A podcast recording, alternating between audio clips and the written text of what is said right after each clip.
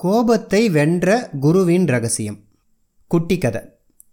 அந்த மடாலயத்தில் இருக்கக்கூடிய அந்த குரு எதற்குமே கோவப்பட மாட்டாராம். ரொம்ப அமைதியாக இருப்பாராம்.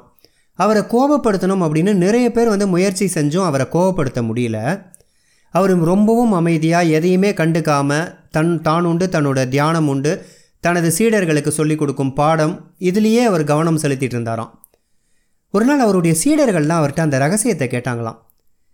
எங்களை நோக்கி யாராவது ஒரு கோபமான வார்த்தைகளை வீசும்போது பதிலுக்கு நாங்களும் சில வார்த்தைகளை வீச வேண்டியிருக்கு.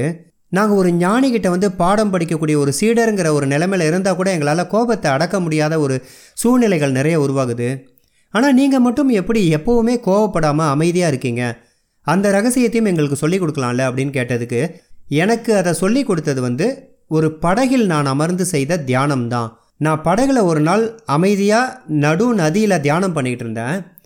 அப்போது என்னுடைய படகுல யாரோ வந்து மோதி என்னுடைய படகு குலுங்கியது. அப்படி குலுங்கினதுனால என்னோடய தியானம் கலைஞ்சிடுச்சு. தியானத்தோட உச்ச நிலையில் நான் ரொம்ப அமைதியாக பண்ணிகிட்டு இருக்கும் பொழுது அந்த தியானத்தை கலைச்சது யாருன்னு கோபமாக அவங்கள திட்டலான்ட்டு கண்ணை திறந்து பார்க்கும்போது என் படகு மேலே மோதின அந்த படகுல யாருமே இல்லை. அது ஒரு வெற்று படகு. காற்றில் அடிச்சுக்கிட்டு வந்து அதுவாக என் படகுல மோதி என் தியானத்தை கலைச்சிருக்கு.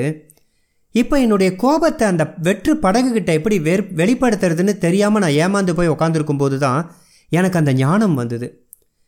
எப்படி யாருமே இல்லாத ஒரு படகு மேலே என்னால் அந்த கோபத்தை காட்ட முடியலையோ அதற்கு அப்புறம் என் மேலே யார் கோவப்பட்டாலும் என்னை யார் நிந்திச்சு பேசினாலும் என் மேலே அவதூறான வார்த்தைகளை யார் வீசினாலும் அவங்கள நான் ஒரு வெற்று படகாவே பார்த்தேன்.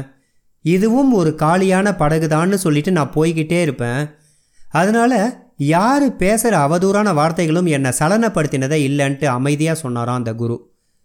இந்த அருமையான பாடத்தை அன்றைக்கு கற்றுக்கொண்ட அந்த மன நிறைவோடு சீடர்கள்லாம் உறங்கச் சென்றார்கள்.